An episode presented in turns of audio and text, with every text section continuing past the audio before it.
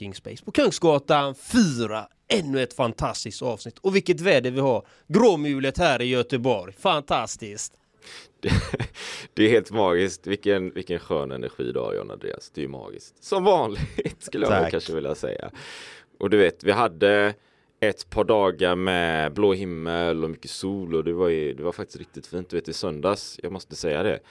Så tog jag mig till Surtesjön liksom ute på hissingen. Jag sprang bara i shorts. Det var tre grader eller sex grader kanske det var. Sprang ut till sjön, hoppade i, gick upp, sprang hem. Så 16 kilometer i blöta shorts. I strålande sol var det helt fantastiskt. Så, så kan man göra på en eh, söndag. Ja, vet du vad jag gjorde på fredagen då? Sågade, sågade ved. Sågade så mycket ved så att sen på fredagen, eller på lördag kväll så var jag helt slut. Jag orkade inte röra mig. Jag låg sängliggandes i 24 timmar på riktigt. Ja, helt slut. Och det händer inte ofta kan jag ju säga. Jag brukar ha mycket energi Erik, som, och ni lyssnare som vet det, jag brukar ha mycket energi men jag var helt slut.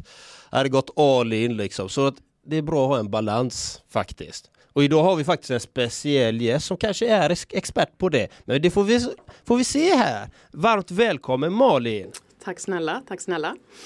Ja men helt underbart att vara här. Få starta onsdagen i eh, Göteborg med en massa härlig energi hos er. Det är ju fantastiskt. Ja men om jag är expert på det här med balans, ja men det får vi väl se här under den kommande timmen. Mm. Men eh, jag tänkte jag tar med er och lyssnarna på en liten sån miniresa på mina senaste år. Jag började, om man säger min jobbkarriär för ungefär 15 år sedan. Flyttade från eh, en liten håla i Skåne. Bestämde mig för att plugga i Stockholm och fick ganska snabbt en praktik och därefter jobb på en av de liksom, främsta, finaste byråerna och satt helt plötsligt i Sturegallerian på den här liksom balkongen med flaggor ut mot svampen och man liksom har hängt mycket i Stockholm. Så där stod jag liksom 21 år och undrade lite vad det var som hände och tyckte att det var ganska häftigt. Och eh, vi kommer att prata säkert mycket om det här idag, vad som är liksom ett drömliv. Och där kan man ju om man tittar utifrån säkert tycka att det var ett drömliv. Och det tyckte jag säkert också där 21 år gammal. Och sen eh, jobbade jag på i den liksom, reklambyrå och kommunikationseventbranschen i eh, 12-13 år. Och vi kan väl köra den ganska snabba versionen så får ni flika in med, med frågor här sen. Annars kan det bli väldigt långt. Men jag körde på ja, men klassiskt, hade bestämt mig för att göra karriär. Var väl om man tittar i efterhand väldigt styrd av huvudet. Liksom så här borde man göra, så här ska man nog leva liksom ha ett, eh, ett bra jobb, göra karriär, få barn runt så här 27-28 tänkte jag var ganska lagom. Och sen skulle jag flytta hem igen. Och innan dess skulle jag ha ett bra jobb som jag kunde komma tillbaka till. Och allt det checkade jag liksom på. Och sen fortsatte det på det, liksom större projekt, mer resor, gjort allt från praktikant, produktionsledare, projektledare, byråchef, hela den resan. Tills för ungefär, ja vad blev det, 2015 så uh, sa det stopp en dag i juni vaknade jag upp i ett, ett alldeles vitt rum. Jag kommer bara ihåg att det var ett vitt rum med en vit dörr och ett litet fönster där det kikar in en, en kvinna, en sjuksköterska och eh, jag har ingen aning om hur jag har hamnat där. Och eh, minns fortfarande klockan på väggen som visade 10 över 8 en söndag morgon. Och eh, det enda jag tänkte var att det var inte så här mitt liv skulle bli. Det var väl liksom någonstans vändpunkten, eller den första vändpunkten ska jag säga. För sen eh, hade vi inte lärt oss riktigt där. Men det var väl den första stora vändpunkten mm. i alla fall. Vänd, vändpunkt ett. Ja, ja, väldigt intressant att höra din historia liksom. Så med andra ord, då är du 35 eller någonting nu då? Ja, lite närmare 40 säger de i år. Nej då. Det, det tror vi inte på. nej, så är det nej. Nå någonting blev fel där. nej men då, då hamnade i utmattning, kanske utbrändhet då? Ja, exakt. Och jag ju, har ju varit sjukskriven två gånger. Eh, den första gången därför jag skrattade lite när jag sa att jag hade lärt mig delvis. För då för mig och jag tror för väldigt många andra och det är också drivkraften till varför jag liksom både ute och pratar idag och eh, har förmånen att coacha just den här liksom skammen och tabun som fortfarande finns kring utmattning och psykisk ohälsa och någonstans att det händer de som är svaga när det kanske, eller det är precis tvärtom att det är när man har varit stark och gjort lite för mycket lite för länge. Så efter den, eh, när jag fått den här sjukskrivningen i handen så eh, separerade jag samtidigt. Och eh, den hösten då så hade jag ju barnen varannan vecka vilket innebar att varannan vecka jobbade jag typ inte alls och den andra veckan jobbade jag 100 Och eh, på pappret stod det då 50% sjukskrivning. Och jag gissar att det var liksom inte riktigt så man skulle liksom landa och komma tillbaka. Så jag hade ett jättestort kundkonto som jag precis hade fått och tänkte det här kan vi liksom inte, vad ska kunden säga och alla andra och även jag själv. Det var ju liksom en av de grejerna som man hade kämpat sig in i väggen för. Så jag jobbade på daglig basis med en helt fantastisk kund eh, och vi reste liksom, Stockholm, Göteborg, Oslo och Köpenhamn och hon visste inte på ett halvår att jag var sjukskriven. Mm. Så det var liksom fortfarande att hålla den här eh, fasaden eh, uppe. Liksom. Hi, this is Craig Robinson from Ways to Win and support for this podcast comes from Invesco QQQ the official ETF of the NCAA. Invesco QQQ is proud to sponsor this episode and even prouder to provide access to innovation for the last 25 years. Basketball has had innovations over the years too. We're seeing the game played in new ways every day. Learn more at Invesco.com slash QQQ. Let's rethink possibility. Investco Distributors, Inc. Here's a cool fact.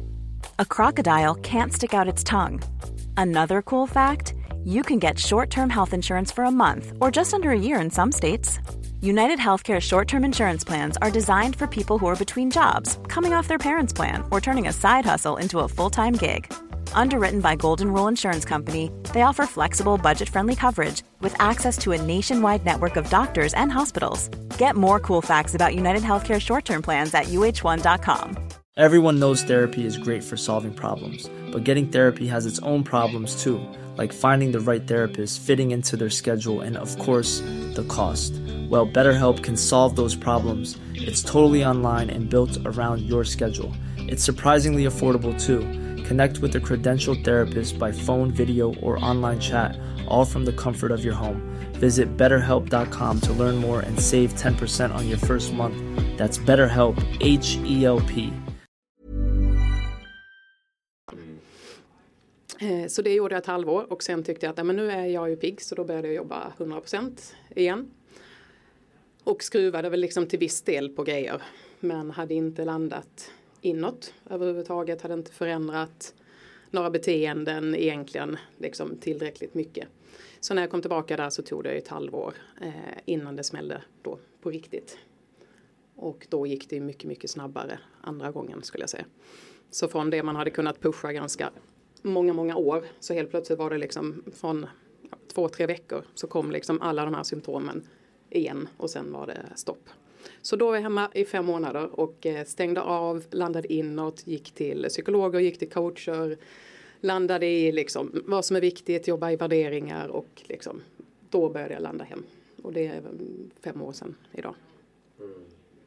Så att den har inte varit spikrak. Liksom. välkommen tillbaka till livet ska man nog säga. Ja men eh, så är det ju verkligen. Så att, eh, och vad är det du har lärt dig av den brännan så att säga?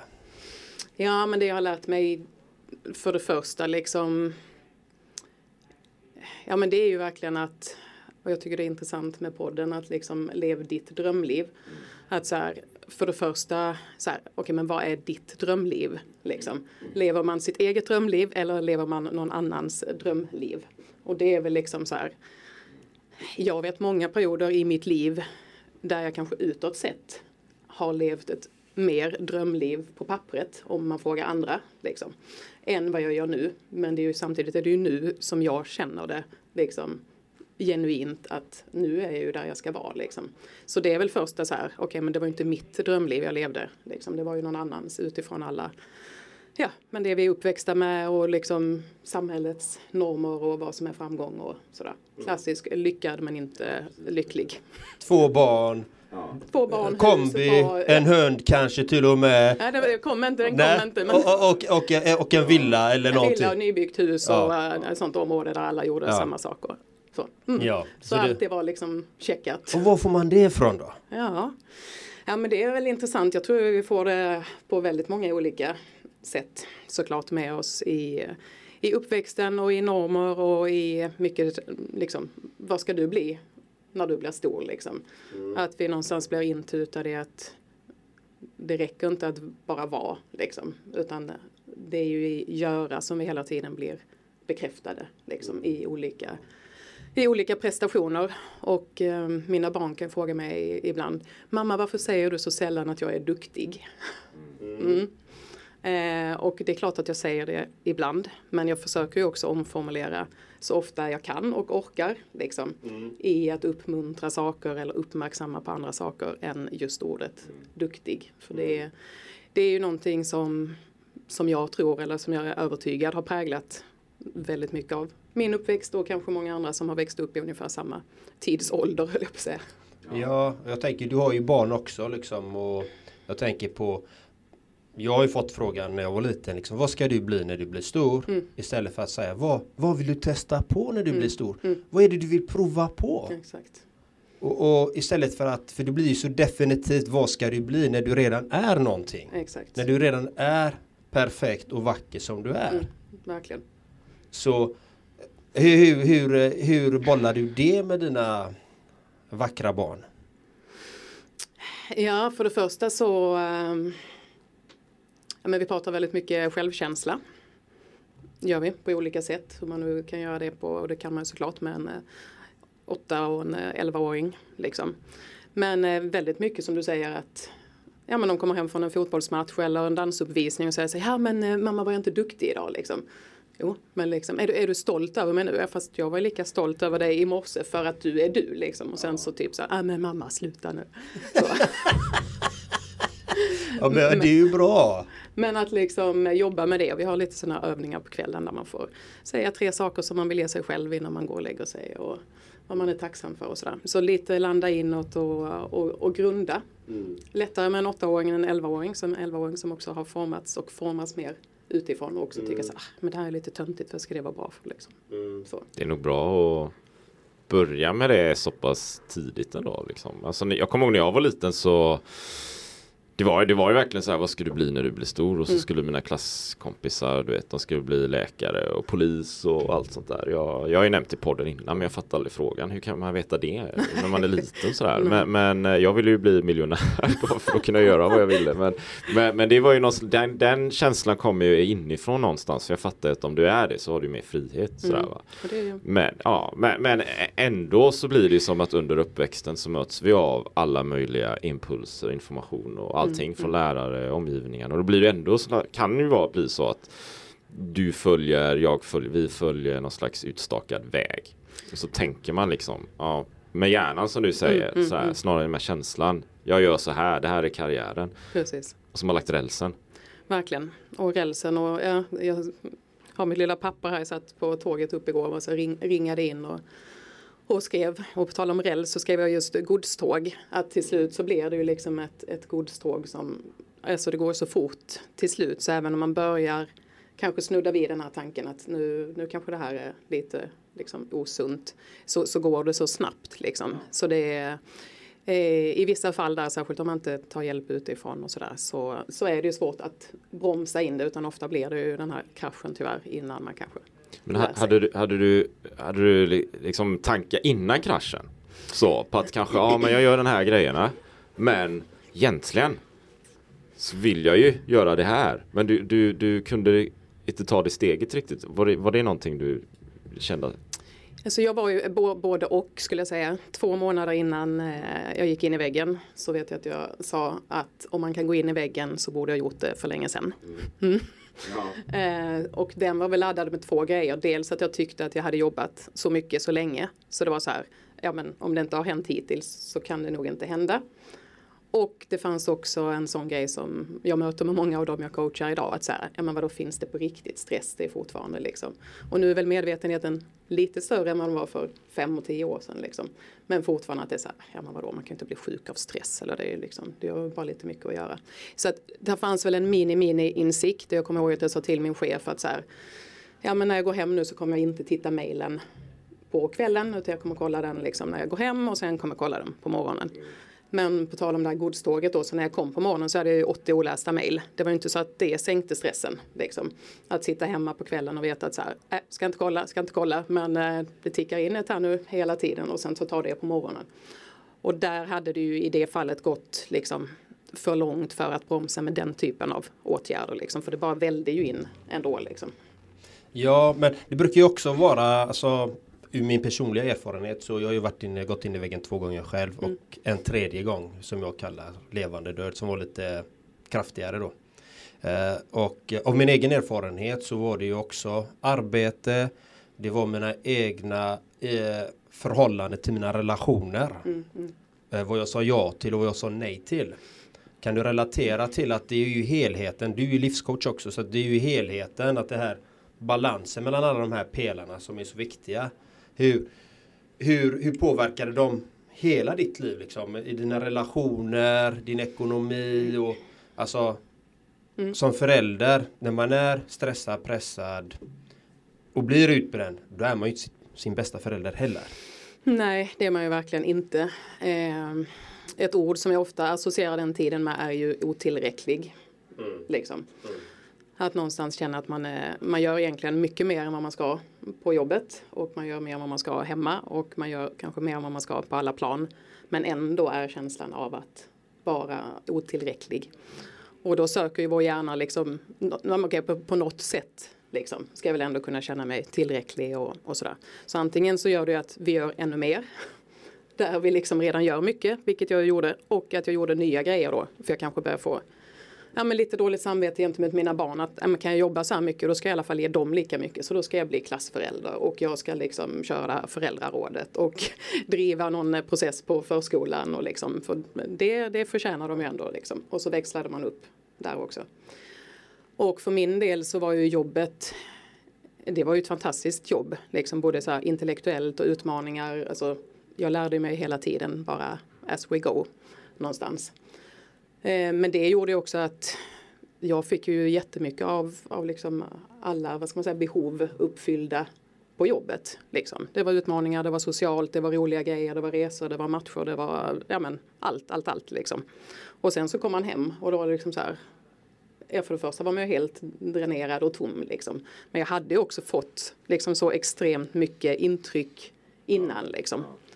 Eh, och då blev väl jobbet var ju min liksom go-to place. Så, så är det ju definitivt och i samband med utmattningen så var ju också separationen ett faktum och eh, barnen har världens bästa pappa och det var han då och det var han idag men det var inte meningen att vi skulle leva tillsammans liksom. Och den insikten tillät jag mig, mig väl också för första gången att faktiskt också landa i då.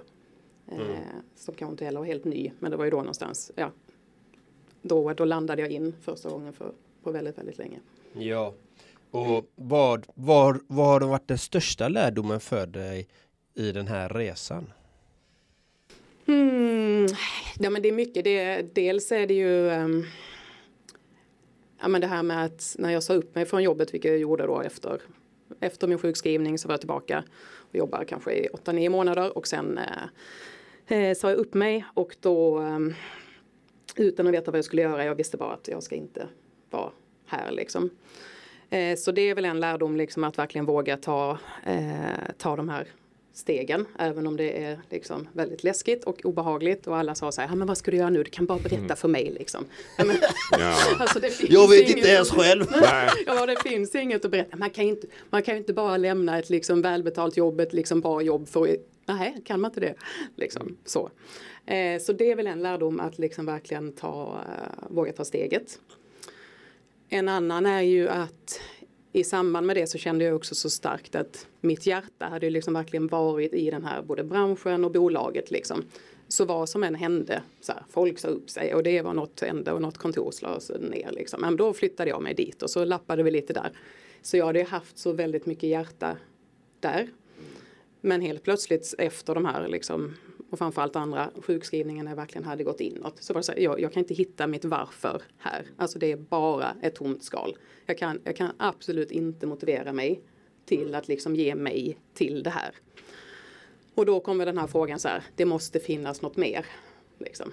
Det har ju varit en liksom väldigt så här, det måste finnas något mer, det måste finnas ett större syfte liksom med både vad jag ska göra men också då tillbaka till din fråga, vad liksom min lärdom eh, har varit. Och det är också så här, att få ge till andra. Märkte ju att när jag började vara ute och föreläsa första gången för kanske sex år sedan nästan mitt i utmattningen liksom. Alltså den känslan, liksom helt så här euforiska känslan, både när man stod där och när man gick därifrån så tänkte man vad är, vad är detta? Detta är ju liksom, detta är ju något nytt. Så. Och så var man och nosade vid den någon gång och så jobbar man vidare lite. Och det tror jag ni säkert kan känna igen er i också. Det, det, det kan jag känna igen mig Men jag, jag har en fråga jag lurar på. Men ja. det kan jag absolut uh, göra. Man håller en föreläsning. Det är som att det är någon slags energivåg så här, som, som går ut från mig då kanske till publiken och sen tillbaka, tillbaka. så här va. Så, så ofta är det ju att efteråt så är det, det är mer energi än, mm. än, när man kommer in va. Det är jättemärkligt. Men, och det gör ju i sin tur att för mig också att, att jag vill göra mer av det mm, givetvis. Mm. Liksom. Och det är någonting som jag själv aldrig upplevt i något annat sammanhang Nej, än, än när jag kanske då har jobbat med det jag gör med coaching och mm, sånt där. Mm, mm. liksom. Men när jag jobbat i, i bolag och sånt och gjort något liknande i, där så jag hade upplevt det på samma sätt. Eh, men, men det jag funderar på, det jag hade tanken här. För du är stress och livscoach, vi pratar om stress. Och vi pratar om kring stress, men vad, vad, är, stress, liksom, vad är stress för något? Hur skulle du definiera stress Malin? Mm, intressant. Eh, det är ju, det kan ju vara att ha för mycket att göra på jobbet till exempel eller för mycket att göra hemma. Men skulle jag säga, det är ju inte per definition stress. Utan för mig så är stress, som jag brukar säga, konsekvenserna av vad som händer om vi inte uppnår det vi vill uppnå. Eh, och vad jag då menar med det är att liksom, två olika personer kan gå till, om vi då säger jobbet, liksom, samma dag, skulle utföra samma saker.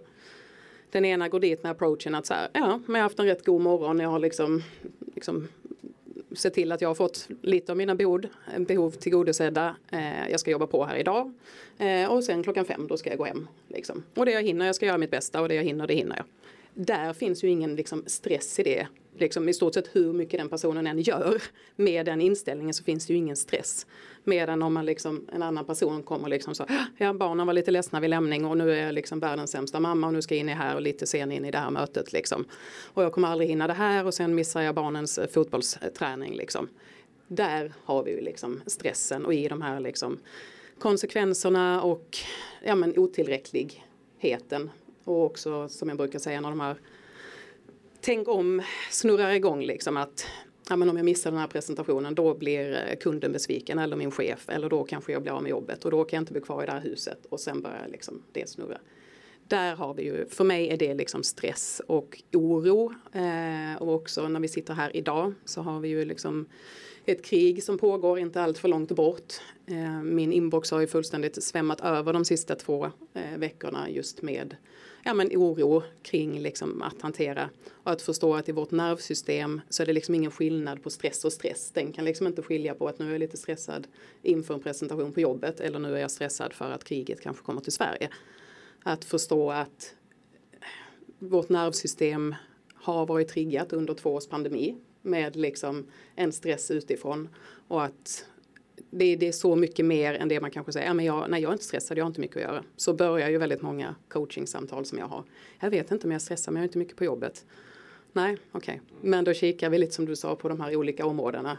Eh, tittar vi på de här olika benen. Okej, okay, men hur ser det ut här då? Och hur ser det ut här och så här? Så hittar man ju ganska snabbt vilken eller vilka ben det är som vacklar liksom. Mm. När... Var det svar, var det svar, på, var din, var det svar på din fråga? Jag, jag blev nyfiken där också. Du nämnde pandemin. Du nämnde Ukraina så. Och det är ju kanske då inte att jag, jag ska göra det här, jag vill uppnå det här och så är det ett gap däremellan och så lyckas jag inte riktigt och så blir jag stressad. Utan det är kanske det är nu typ en annan form av stress, Mm. tänker jag. Som är mer kanske en, en rädsla för att någonting ska hända. Mm. Hur, hur tänker du kring det? Eller det är, det är ju, för det är ändå långt borta. Kan, Mm, Ukraina är ju ändå, vad är det, 120 mil någonting. Det är ju inte Närsgårds liksom. Nej, nej. Eh, ja, men hur jag tänker kring det? Nej, men lite tänker jag tillbaka till vårt nervsystem och att vår hjärna är ju någonstans utvecklad för väldigt många tusen år sedan. Och tittar man eh, på stress så var ju den liksom stresssignalen i oss var ju helt liksom livsnödvändig för att vi skulle överleva på, på savannen. Liksom att okej nu är det något som prasslar, det kan vara en tiger, det är bäst att jag springer in i grottan. Men sen var vi ju i grottan och liksom återhämtade oss. Och det är ju givetvis också en parameter att stressen i sig inte är farlig men att när vi inte återhämtar oss kontinuerligt så, så blir det ju en, en för stor påfrestning. Men det som vi hade hjälp av där då, den kanske skälper oss. Jag brukar säga att den här tigern som faktiskt var en fysisk tiger då har ju blivit i väldigt många en mental eh, tiger och då kan ju inte liksom vår hjärna eller vårt mm, liksom, nervsystem skilja på en verklig fara eller en påhittad fara. Så om du ligger varje kväll och tänker så här, jag tänker om kriget kommer hit och det skulle ju kunna vara min lilla nisse som hade fått gå över. Liksom, de, det är lika verkligt för hjärnan som att det faktiskt händer och det är ju många som inte tänker på, på det som också en, en stress i våra system. Mm. Det är ju som eh, jag gillar ju savannen, så här bergslejon tänkte jag. Mm. jag, vet, jag jobbar ju som eh, primal coach då. Ja, just det. Eh, och där tittar vi mycket på evolutionen så här. Hur levde för 10 000 år sedan, 100 000 Ja, år sedan, de här spännande. grejerna då. Och det, är- det är ju precis som du säger Malin, liksom. det, det är så det är. Va? Eh, eh, bergslejon, ja men det är kanske det är en akut stressfaktor. Vi springer eller så, så försvarar vi oss. Sådär. Men Mm. när den blir kronisk, vi ligger på kvällarna, Exakt. funderar på grejer. Vi vaknar klockan tre varje natt. Mm. Om och om och om och om igen. Och vi sover dåligt och det spiller över på allting annat. Exakt. Det är inget vad, bra. Vad ska man göra om man upplever den här stressen då? Du som är proffset här. Ja men det är många, det är många olika delar. Hela verktygslådan. Det är lite så här, var, var ska vi börja? Nej men för det första är det ju att, och det är ju lättare sagt än gjort när man är mitt i det. Men där vi vill komma det är ju att faktiskt så här, landa inåt. Eh, för det som händer också nu om vi tittar på Ukraina och det här. Det är ju att vi är liksom i det yttre. Vi är ju inte i oss eh, själva utan vi är ju liksom i väldigt mycket yttre faktorer. Eh, så när jag var i min första utmattning så vet jag att jag sa till en psykolog som jag gick till så sa hon att nej men nu, nu får du liksom sluta typ älta det här för att eh, du, du vet ju vad du vill liksom då i vissa frågor. Nej, så jag, jag har ingen aning. Jo men alltså du vet ju. Ja, så jag vet ju vad jag känner så, men det är ju bara känslor så hur ska jag kunna lita på det? Eh, och det tycker jag sätter ganska mycket fingret på att vi är så vana att, att bli styrda utifrån.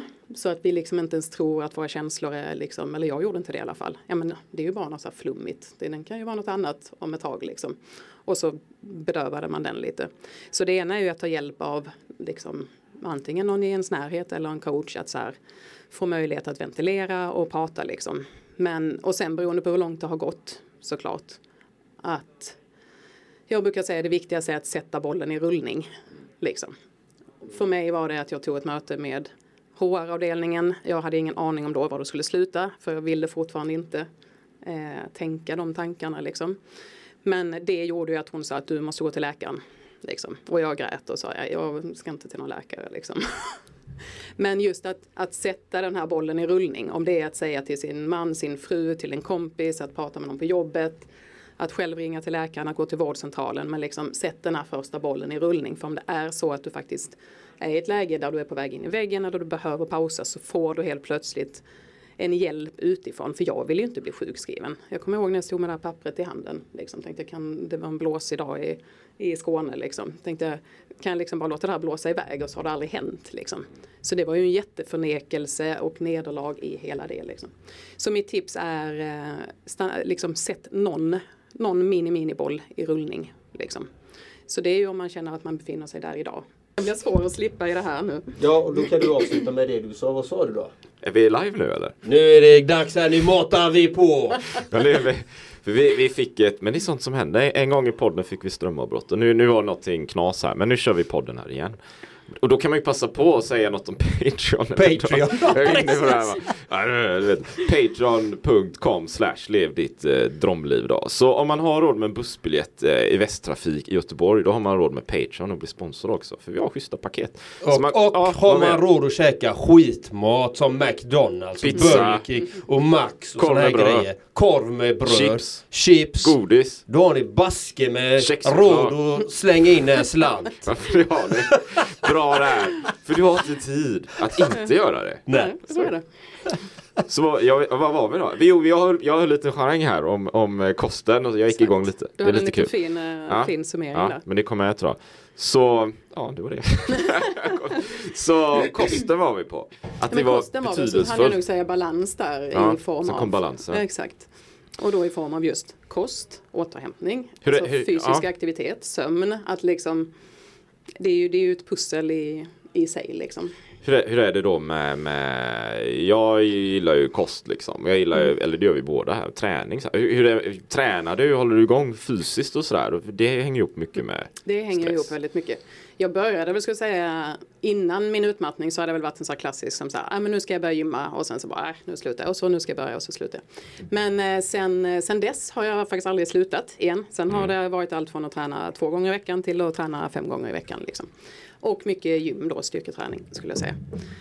Eh, och det är ju fantastiskt. Alltså det är ju jätte, jättemycket liksom, ångestdämpande och massa härliga saker som frigörs i våra kroppar. Så att eh, det, det försöker jag göra så mycket som möjligt själv. Och sen eh, ja, men till mina klienter så är det mycket att hitta ett, ett lagom. För är du mitt i en utmattning så kan det fortfarande vara bra att, att träna. Men hård träning kan ju kroppen liksom har du liksom varit så pass utmattad att du har panikångest, attacker och liknande så kan ju väldigt liksom pu- pulshöjande träning göra att kroppen får liksom samma känsla och tror att den är inne i någon typ av panikångestattack. Liksom. Så där är det ju att göra lite och ofta. Och inte liksom gå in i så här, "Nej, nu är jag sjukskriven så nu har jag massa tid så nu ska jag börja träna en och en halv timmes pass. Liksom. För då kommer det på, tillbaka till magen. Liksom, vår mage, där har vi mycket av vårt immunsystem.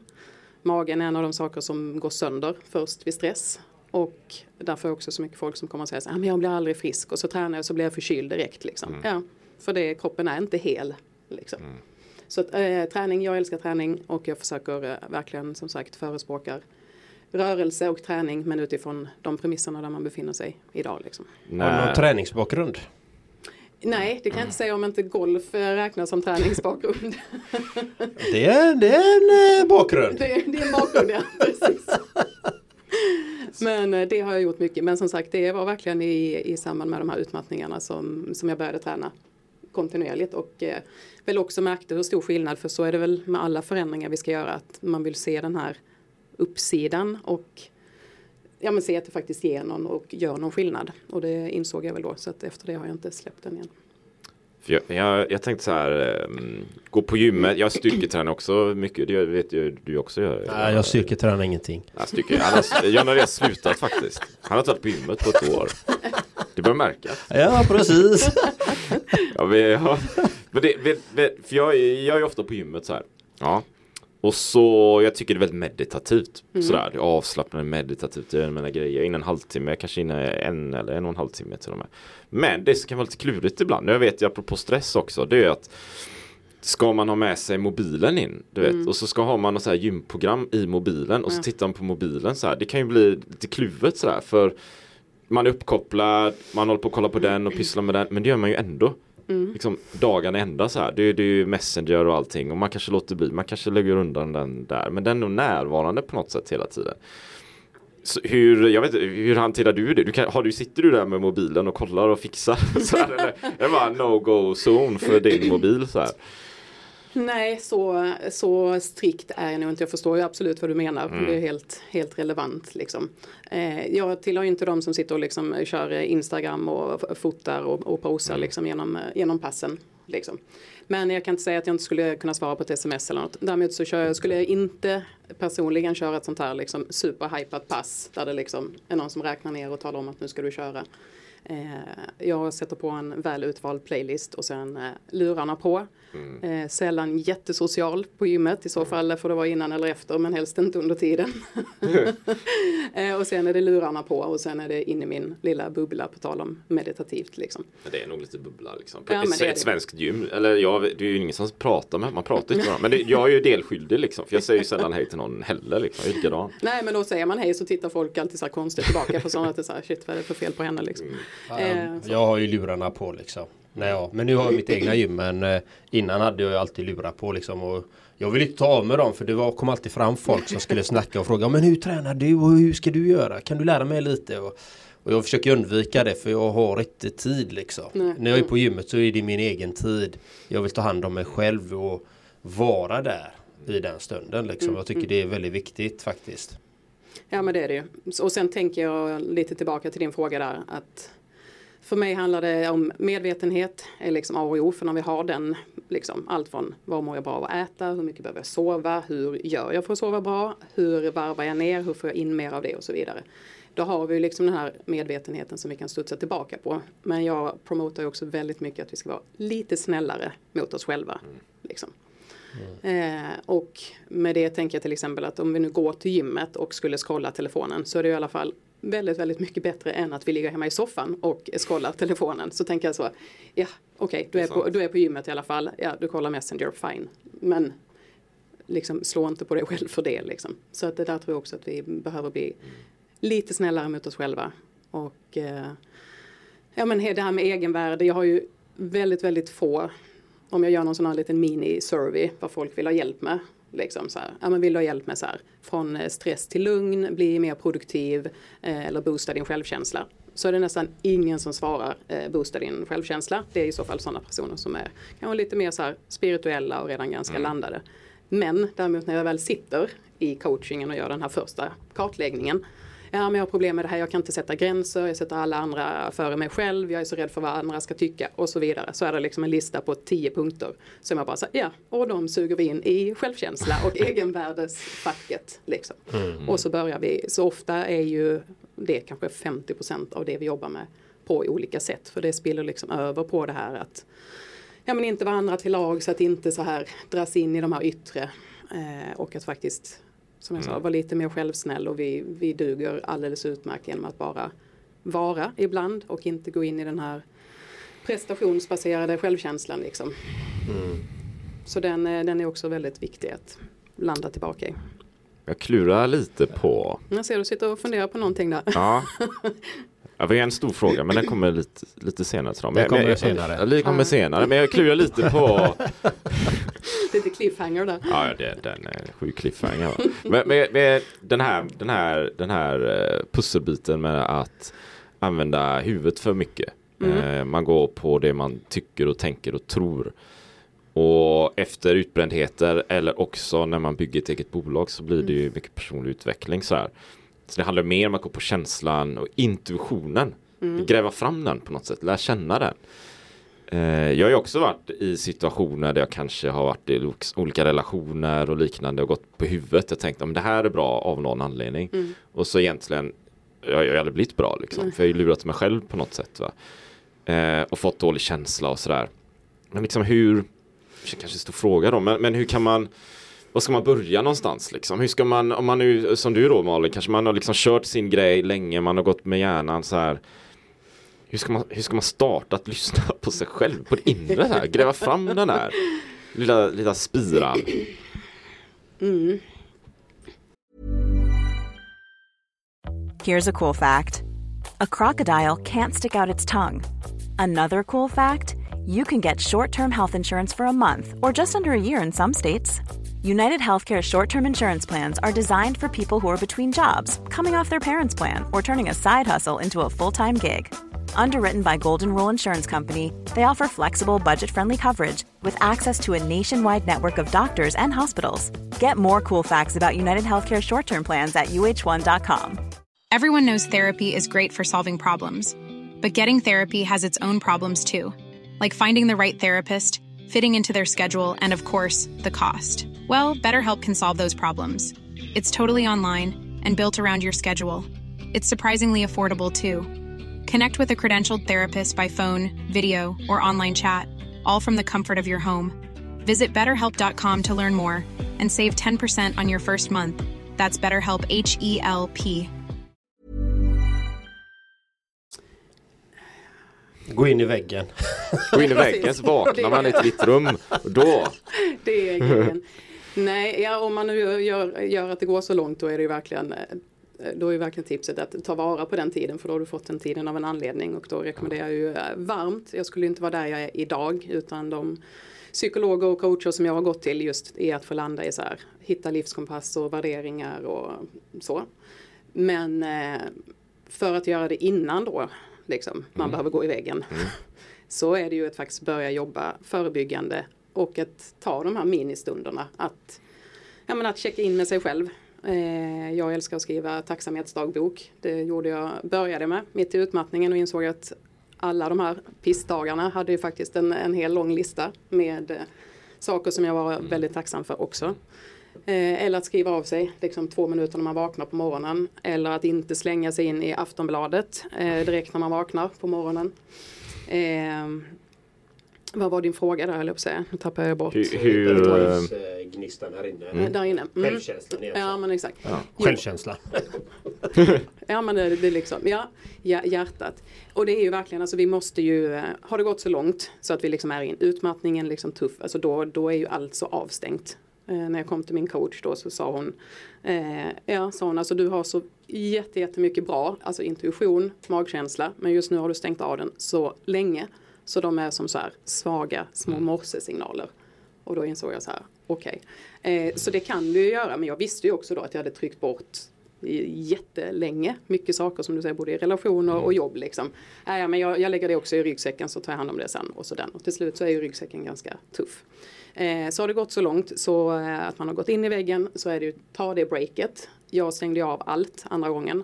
Tog för första gången bort eh, mejlen från mobilen, alla pushnotiser, bara landade in och var väldigt mycket liksom, med mig själv. Men jag hade aldrig orkat om jag inte tog hjälp utifrån. Och för att inte landa där då så är det ju verkligen att ta de här små rutinerna, två minuter på bussen, två minuter på morgonen, eh, skriv ner. Det är ju en fantastiskt verktyg oavsett om vi är stressade eller så här, vad vill jag? Någonting gnager, okej men ta en penna, ett block, skriv i två minuter så lovar jag att det kommer att kännas bättre. Och du kommer få de här små, små, små svaren som du kanske har vetat men som du inte har velat men du kan inte undvika det när du får det, får det på pränt. Liksom. Eh, och sen Ja men det är ju lättare sagt än, sagt än gjort att, att bromsa det om det går väldigt, väldigt snabbt. Men om man känner igen sig i att så här, okej men vadå lyssna på sina känslor, hur kan man ens göra det? Ja men då skulle jag ju rekommendera att man vänder sig till någon som kan hjälpa till med det. Eller att man själv bara så här, faktiskt checkar ut en helg, åker iväg. För ofta kommer ju mycket saker till oss. Problemet eller utmaningen är att vi vill ju inte ha de här insikterna. För att ofta så, så som svar på din fråga, hur, hur hittar vi de här? Problemet är att vi inte vill hitta dem. För ofta så kommer de ju tala om saker som att, ja men Malin det här jobbet som du nu har eh, lagt ner 12 år på ditt eh, liv, och det var inte det du skulle göra. Och inte den här relationen heller. Det är ju inte som att det är några sköna insikter Nej. att landa i liksom. Nej. Vad, vad, vad är en eh, klient som kommer till dig? Vad är en typ klient? Vad kommer de med för issues eller problem? Eller möjligheter ska jag säga. Jag, jag gillar att säga möjligheter istället. Ehm, jag skulle säga det har väl inte varit en uttalad approach. Jag har absolut en del manliga klienter men eh, mest har det blivit kvinnliga eh, klienter. Och det är ju allt från så här, jag tror att jag är väldigt stressad, är jag det? Liksom. Eh, till att jag har gått in i väggen, hur ska jag komma tillbaka? Eller nu ska jag tillbaka till jobbet.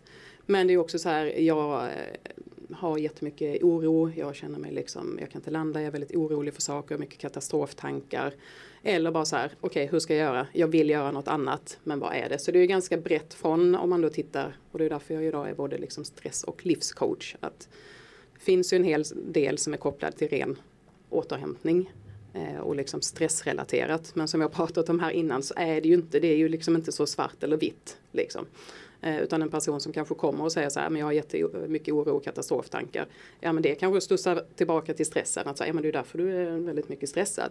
Och en person som kanske kommer och talar om att ja, men jag är jättestressad. Det kanske landar i att vi jobbar med värderingar och livskompass och sådär. Och därför tycker jag att det, det är liksom inte svart eller vitt. Men den typen av frågor är det ju väldigt mycket. Mm. Och sen som sagt frågan kring självkänsla den säger nästan ingen men jag skulle säga att den behöver 99% av alla som kommer jobba med. Det säger jag med faktiskt. För det, det märker jag ju. Självkänslan är ju grunden för allt Mm, egentligen. Liksom. Och, och folk vet ju, många vet ju inte vad självkänsla är. Om, om vi ska tala klarspråk. Och eh, om du skulle förklara självkänsla för lyssnarna. Mm. Vad, hur skulle du förklara självkänsla? Sån? Ja men man kan ju göra det, det finns ju många som har gjort det innan också. Men jag tycker den enkla förklaringen är ju att Ja men att landa i att bara Att jag duger i att bara vara Och inte göra liksom. Helt bort från presterandet. Att oavsett om jag har eh, presterat på jobbet, om jag har varit på gymmet, om jag är en bra mamma, en inte bra mamma just idag. Så är jag liksom fantastisk, jag duger, jag har gjort mitt bästa. Liksom. Men att få vara i varandet och inte görandet. Vad Skulle du vilja flika in eller fylla på med någonting där? Nej, jag tycker det låter jättebra. Det, jag brukar säga att man är väldigt grundad och eh, väldigt sann mot sig själv. Mm. Liksom. Sann är, är väldigt bra. Eh, och, och att man faktiskt eh, är väldigt eh, varm och ödmjuk mot sig själv. Mm. Och tillåtande mot sig själv att känna alla känslor som kommer och går. Och tankar som kommer och går. Mm. Det skulle jag kalla självkänsla. Och själv, självkänsla för mig är ju också att man är väldigt trygg i sig själv. När den väl är välgrundad. Liksom att det spelar ingen roll vad någon tycker och tänker om dig. Nej. Eller, eller vad du har presterat eller gjort. Eller varifrån du kommer. Etc. Eller vad du har varit med om. Det spelar ingen roll. Nej. Utan det där är externa faktorer. Mm. Som inte är så jätteviktiga. Nej, och det är väl väldigt bra eh, kompletterat där. Och det är ju verkligen att när vi kan vara grundade, sanna, genuina och faktiskt känna att vi kan ha den här kopplingen. Jag brukar säga att det blir en inre dialog och varje gång jag säger det till en klient så tycker de det låter lite läskigt att man har inre, inre dialoger och inre röster liksom. Men när vi faktiskt kan landa in i det här att okej, men det här var kanske inte en toppen eh, dag liksom. Eh, jag var arg på mina barn eller jag var arg på min partner eller det var den här liksom, diskussionen eller det här gick inte alls som jag hade tänkt mig på jobbet. Nej, och idag var det så. Eh, vad kan jag ge mig själv nu liksom? Ja, men jag ska nog checka ut liksom här lite tidigare och imorgon så ska jag faktiskt avboka första mötet och så behöver jag bara liksom få boosta mig själv. Att så här, ja men bara landa och inte vara så hård mot sig själv. Och liksom revidera och skruva längs med vägen för vi kommer inte att göra eh, det är som folk säger, så här, ja gör du alltid rätt nu? Nej, verkligen inte. Liksom. Men, eh, men jag märker ju det betydligt snabbare nu för att och ju mer jag grundad jag är, det som jag säger ibland, nu är ju min magkänsla så tydlig så att jag nästan kan bli irriterad på den. jag kan tycka så här, ja men kan du inte låta mig göra detta nu, jag, jag, jag vet liksom, jag, jag ska bara göra det här. Så bara, nej det ska jag inte.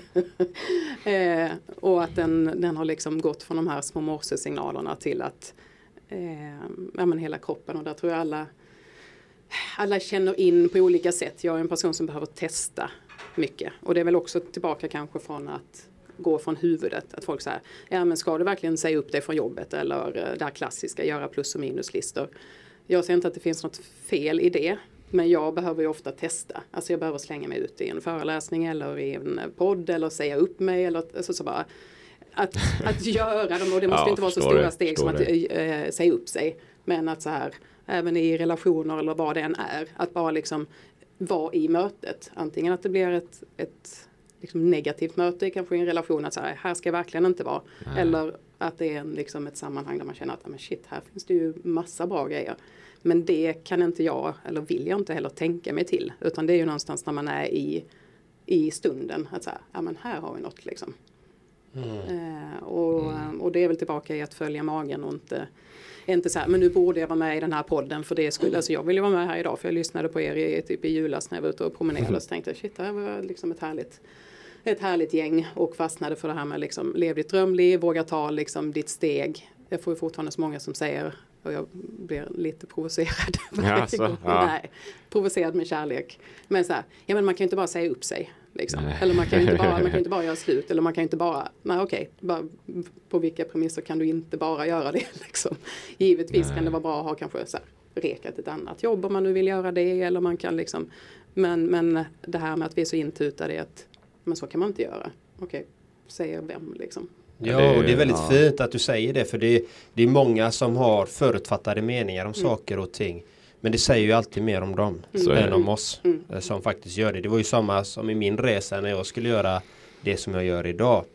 Uh, nu gör jag väldigt många olika saker. Jag arbetar ju så att du ska veta så arbetar jag som livssyftig coach. Jag är livscoach också och jag arbetar som motivatör, peppare, podcastare.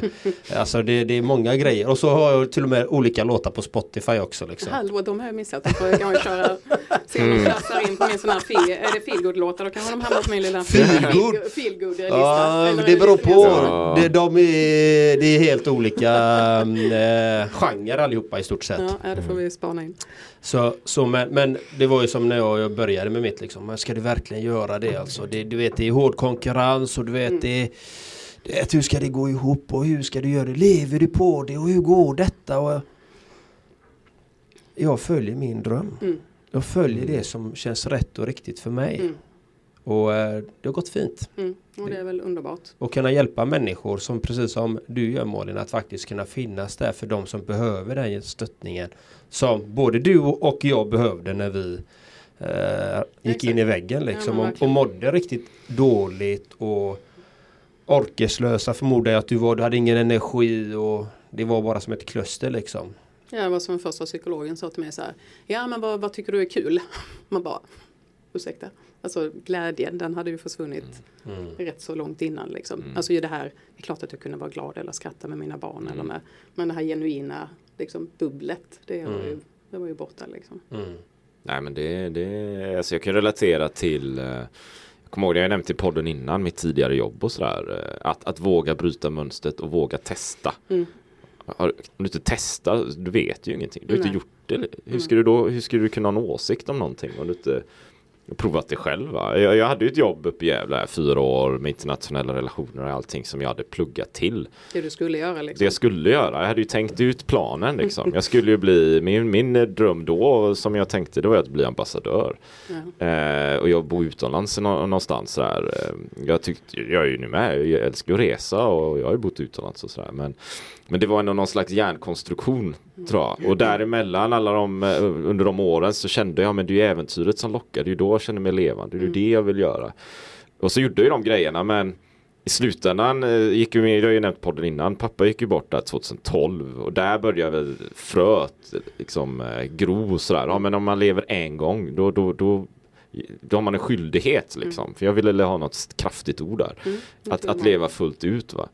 Eh, man, har, man har ett råd, som, som du säger Nadia, du har inte tid att inte göra. Mm. Men hur ska man då det var ju bra jobb, lägenhet mitt i stan, relation, allt möjligt så mm. Men jag mm. trivdes ju inte. jag höll på att dö liksom. Jag, det var ju... Det var, jag kände, ja, men det var ju liksom. bara skit. Jag, eller, bara skit. Det var bra grejer också men det, men det var ju skit ändå. För jag kände mig som så här, du vet. Tänk så här 1600-tals eh, Vasaskeppet liksom. Fantastiskt skepp så här. Ja det är ju fint och så. Och så, så sitter en galjonsfigur längst fram den här fören. Det ser fint ut men det har inget syfte, ingen mm. funktion liksom. Nej, jag kände mig som den här galjonsfiguren hela tiden. Bra liknelse. Ja. Så till slut bara, nej men det funkar ju inte. Jag vet inte vad som händer sen. Men jag säger upp mig och så drar till Göteborg. Och så får jag testa. Mm. Det är jag beredd att göra. Om jag inte gör det nu, när ska jag göra det liksom? Ja. Nu lever jag i testandet. Och så. det är fint, jag har varit inne på det lite båda två. Just att faktiskt få testa. Mm. Alltså vi måste inte veta det som folk säger, men jag kan inte skriva ner vad mina värderingar eh, är. Liksom. Det, hur ska jag veta vad de är om tre år? Ja, men det är inte det jag ber dig göra. Jag ber dig mm. skriva ner vad de är nu. Sen kan de få vara annorlunda om en månad. Liksom. Mm. Men, men om vi landar nu och börjar liksom skriva ner dem så måste ingenting vara konstant. Liksom. Jag har ju, den har ju inte varit spikrak vägen liksom de här sex senaste åren. Utan nej. det har ju varit så här, nej just det, det här skulle vi inte göra, nej, då backar vi tillbaka igen. Liksom. och, och, att inte heller se det som någon så misslyckande eller nederlag utan så här, nej men då har vi lärt oss, då har vi lärt oss det och så mm. fortsätter mm. vi liksom vidare framåt. Någonstans. Ja, och, och, det är ju faktiskt det att det är det praktiska när vi faktiskt vågar lära oss, våga göra nya saker som vi faktiskt utvecklas också. Så är det verkligen. Och det är ju något, jag är tacksam över mycket saker. Jag skulle inte vilja ha något ogjort i, i liksom, som jag sa när jag kom in här. Jag jobbade mycket här i Göteborg i mitt tidigare liv. Eh, men jag är ju jättetacksam för det var ju det jag fick göra jättemycket Alltså jag hade ju inte, jag hade pluggat ett och ett halvt år på Sälj och marknadshögskolan och sen satt jag och liksom, ja men byråchef och det var personalansvar och HR och Ja. göra resultatrapporter och det var liksom så här, folk bara kan, kompisar kunde säga, men har du, gör du? Nej men nu, nu vet jag hur man gör det liksom. Eh, ja men har du gjort detta innan då? Nej men nu vet jag. Och det är ju jättetacksam för för att även om inte jag vet hur, och det är också något som jag vill skicka med folk att även om jag inte vet hur saker ska liksom gå framåt, att ju fler gånger vi har, har vågat testa så vet vi också att jag vet inte hur det ska gå, men jag har en tillit i att jag är en person som löser grejer. Liksom. Sen, sen kan det bli på jättemånga olika sätt och ibland så kommer det lite snabbare och ibland kommer det lite långsammare. Men att ha tilliten i att vi måste inte ha hela huret men om vi har ett väldigt starkt varför skulle jag säga i grunden istället för att fokusera på vad först som många gör. Så här, vad ska jag göra? Jag ska skaffa barn eller jag ska plugga detta eller jobba som ambassadör eller liksom. Eh, eller skaffa barn när jag är 28, jag var 28 och en halv liksom. Det är ju det är, pinsamt när man tittar på det i efterhand. Det var ju liksom så väldigt, väldigt utstakat liksom. Gjorde, gjorde allt det där som var i huvudet liksom. Eh, men att kunna landa i att säga, jag vet inte exakt hur. Men jag har, jag har utmanat mig så många gånger så att jag har en tillit i att det, det kommer att landa även detta liksom. Men det kommer säkert inte landa som jag tror exakt Nej, idag. nej. Jag, jag kommer ihåg det, det apropå ambassadör. Jag slog ju mig i tanken här en vacker dag att ja, men vänta, ambassadör de är ju anställd, de har väl fem veckors semester som alla andra eller? Men om jag har fem veckors semester så hinner jag ändå inte göra det jag vill göra. Så det funkar ju inte det heller liksom. Nu måste jag ändå hitta på något annat. För, för backa bandet liksom. När jag var liten var det ju miljonär jag ville bli. Friheten. Exakt. Jaha, Just alltså på något sätt var man ju, vi kanske då eh, generella sådär termer, klokare när man var liten. Mm. Mer spontan, genuin, man, man hade en känsla för vad man faktiskt ville göra. Sen hände någonting. Oförstörd brukar jag säga att eh, när Ja. jag tittar på mina barn, då skiljer jag tre år emellan dem.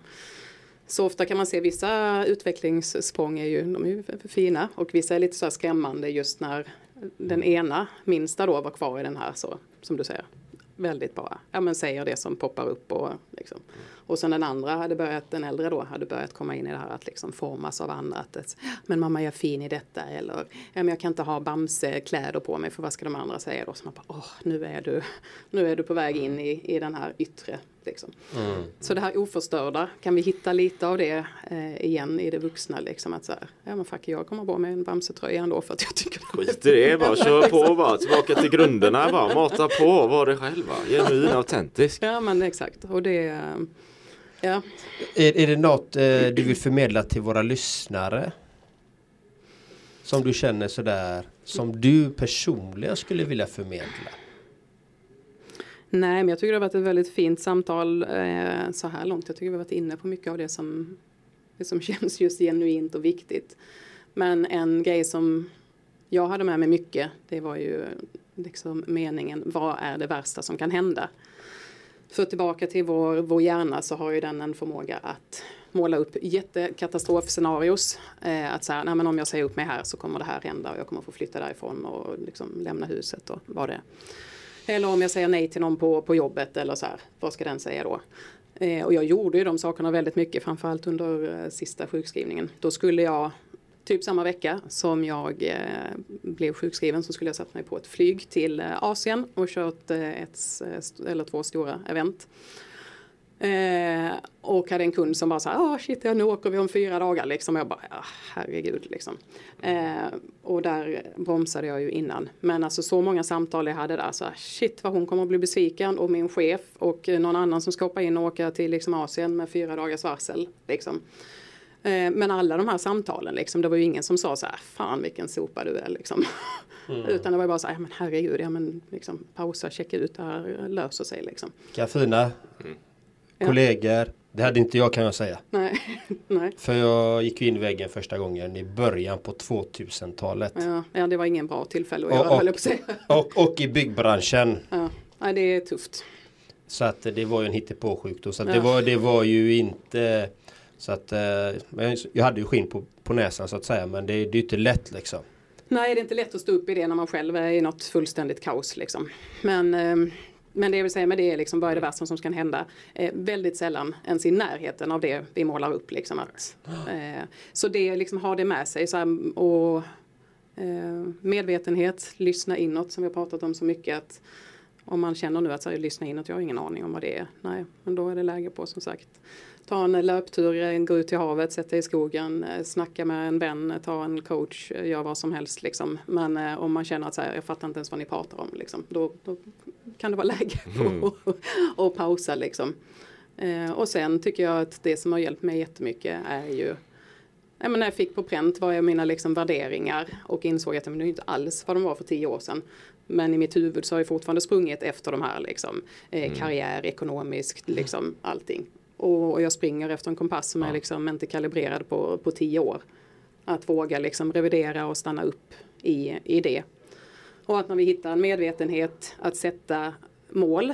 Jag tror ju liksom, jag är entreprenör precis som er, liksom, att få göra spännande häftiga grejer. Men om vi har liksom, nu gör jag en vågskål här, det finns ju ingen som kan se förutom någon här på filmen.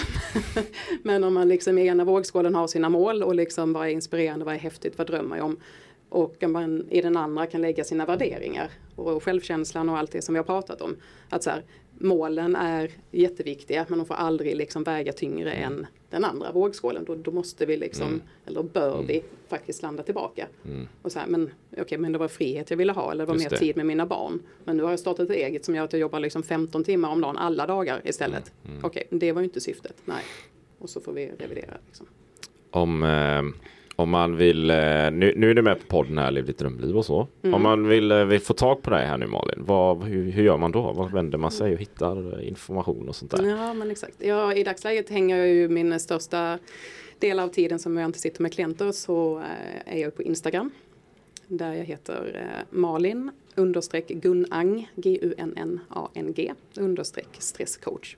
Eller kan man bara skriva in Malin Gunnang så poppar det upp. Jag vet inte om ni länkar här i beskrivningen. Men Instagram är ett snabbt sätt. Eh, bara skriva ett DM där med eventuella tankar och funderingar. Jag svarar alltid på allting där så fort jag hinner inom rimliga gränser. Så, så det skulle jag säga är det snabbaste och enklaste liksom. sättet. Bra. Ja, ja, jag har datorn här så jag har, jag har din Instagram-sida uppe här och jag har tittat på nu i en timme. Ja. Men det, är, det är jättebra content liksom. Det är massa verktyg, metoder, bullet point-listor och sånt där. Så gå och kolla på, på Malins eh, sida. Vi kommer länka till den också. Mm, ja, vad härligt. Mm. Mm. Har du någon fråga du vill ställa till oss? Oj, jag tycker ni också har delat eh, genuint. Vad är liksom, vi har pratat ganska mycket dåtid, men vad är, vad är liksom era respektive nästa steg på liksom resan framåt? Nästa steg för mig? Ja, nu just nu, eh, jag har ju många mål liksom. Eh, men jag låter inte målen äga mig utan jag vill äga målen liksom. Mm, Så att eh, ett mål är ju, jag har ju haft ett långtgående mål att jag vill ha 12 låtar ute på Spotify till exempel. Mm. Det är ett utav det. Uh, nästkommande mål är nu den 16 mars. Då åker jag iväg på ett meditationsretreat 11 dagar. Det är det närmaste målet. Var är det någonstans? Uh, I Ödeshög i mm. Sverige. Mm. och dit ska jag sen ha ett långtgående meditationsmål. Det är ju 20 dagar tyst silence retreat då i mm. England. Och den är om två år, två och ett halvt år nu. Mm. Eller två år, ett och ett halvt år är det ungefär. Men man får se om man kommer in. Lite kriterier, kriterier på det och så. Sen är det att fortsätta växa med min partner mm. som, eh, som är så vacker och underbar och fantastisk. Och eh, hjälpa till att stötta hennes mor som börjar bli dement. Mm. Eh, det är det som ligger i prio för mig. Mm och ta hand om min hälsa, mentala, fysiska och själsliga hälsa. Mm, ja, det låter som en väldigt eh, både bra och konkreta steg men också som sagt en fin, fin balans i olika delar av livet. Mm. och nu tittar alla på mig. Vad ska du kontra med? Jag vet inte, alltså Andreas du hade värsta, det var en fin lista. Ja. Men, det, var ju, men vi, har ju, vi, har, vi har ett gemensamt mål också, vi ska ju faktiskt gå, vad ska vi gå? Ja men jag kan ta, jag, kan, jag, ska, jag tar bollen här då. Ja, vi kommer, kommer dit också. Men mål, jag är faktiskt i en liten period där jag tittar på mina mål. Mm. Ska jag säga. Um, och lite vad jag vill ha och jag funderar lite nu på några, fem stycken faktiskt, lite mindre mål, lite små mål som jag kan eh, kvantifiera på ett annat sätt och sen givetvis det stora målet är friheten. Och, men, men kanske mer om man tänker så här, ett mål jag har det är att jag haft lite skavanker med ländryggen en period. Som dels på grund av pandemin tror jag, för jag har suttit mm. så himla jäkla mycket va. Och jag märker att det, där tar det stryk när jag är ute och springer längre än kanske 2-3 mil i sträck då. Och med tanke på att jag var tillbaka till ultralöpningen så, så är det ju ett problem va. Mm, mm. Eh, så där jobbar jag väldigt mycket där av gymmet, kanske 4, 5, 6 dagar i veckan så här, plus löpning på det. Eh, men det hänger i sin tur ihop med målet att bara allmänt liksom må bättre. Mm. Och kosten och allting, men en, en sak som jag jobbar mycket med det är också att liksom sak, sakta ner. Jag, vi sa, jag pratade lite med dig här John Andreas innan, bara ta det lugnare, långsammare och kunna ha mina möten och bygga mina grejer fast och få energi av det, att ingenting ska ta energi va. Så man kanske kan säga att min mål är mer optimerad eh, balans liksom, livsstil Mm. så här.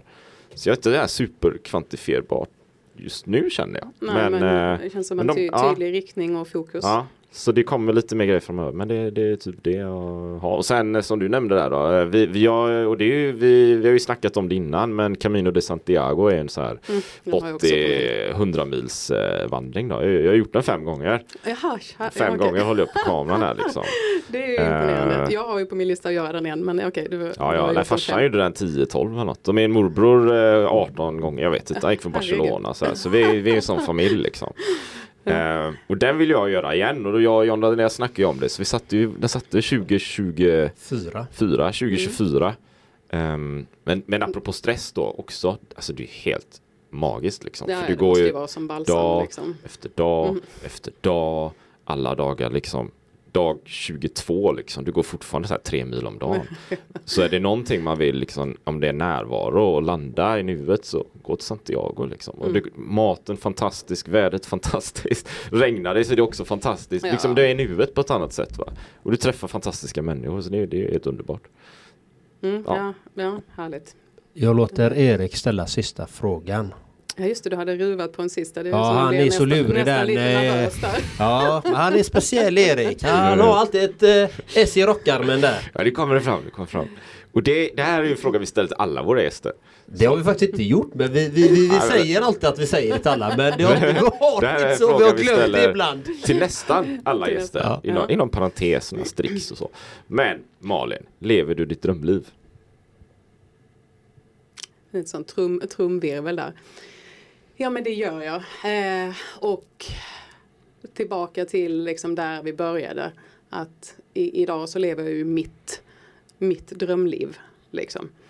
I en, I en helt fantastisk mix och blandning eh, högt och lågt. Men det är inte någon annans. Det är inte på någon annans eh, premisser. Det är inte utifrån liksom andra föreställningar. Liksom om man tittar på mina veckor, vissa veckor är som sagt med barnen, andra veckor är, nu har det varit pandemi men nu har man egentligen börjat kunna liksom komma ut och göra grejer och träffa folk och resa mer och så igen liksom. Och ja men i helgen har bestått av en del så här jobb, bara sitta så här, skriva, preppa, göra content, svara liksom.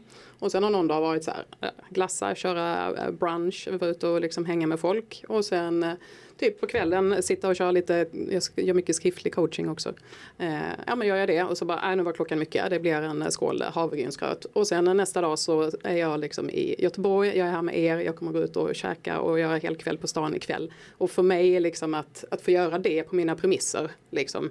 Eh, och, och hitta den som sagt både friheten att kunna lyssna och, och faktiskt fylla det Även med saker som, eh, som vi pratade om jag menar när man hade föreläst första gången. Jag får ju samma, jag tror inte det är möjligt att liksom varje gång man har coachat att vara liksom hög på, på det här samtalet.